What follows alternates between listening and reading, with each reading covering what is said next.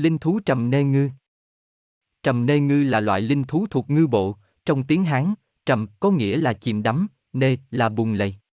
Chúng xuất hiện ở bất kể nơi nào có chúng sinh đang chìm đắm trong thất tình lục dục.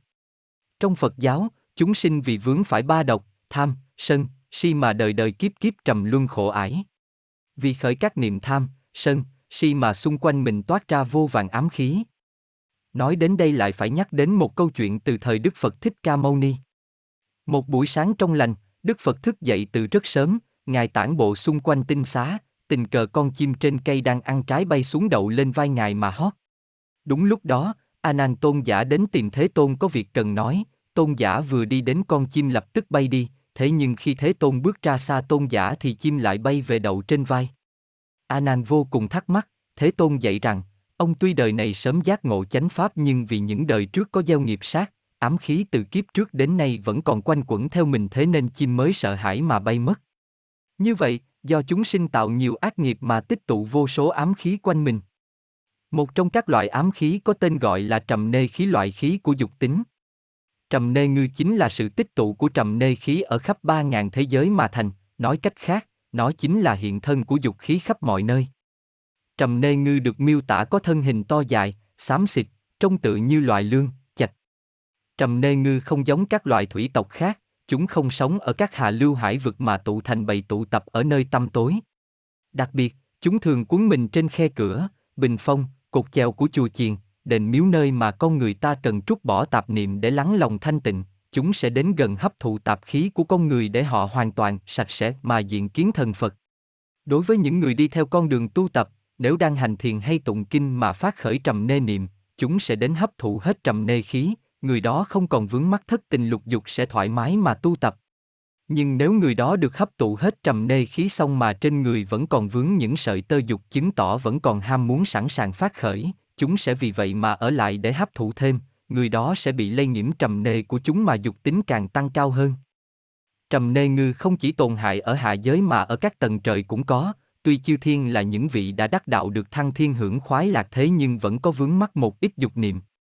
Chỉ cần họ sơ xuất phát khởi, chúng từ những án mây đen sẽ tìm đến hấp thụ, vị đó ngay lập tức sẽ bị rơi xuống hạ giới tiếp tục trầm luân khổ ải. Trong tiếng Hán, trầm có nghĩa là chìm đắm, nê là buồn lầy. Trầm nê ngư là loại linh thú thuộc ngư bộ, chúng xuất hiện ở bất kể nơi nào có chúng sinh đang chìm đắm trong thất tình lục dục.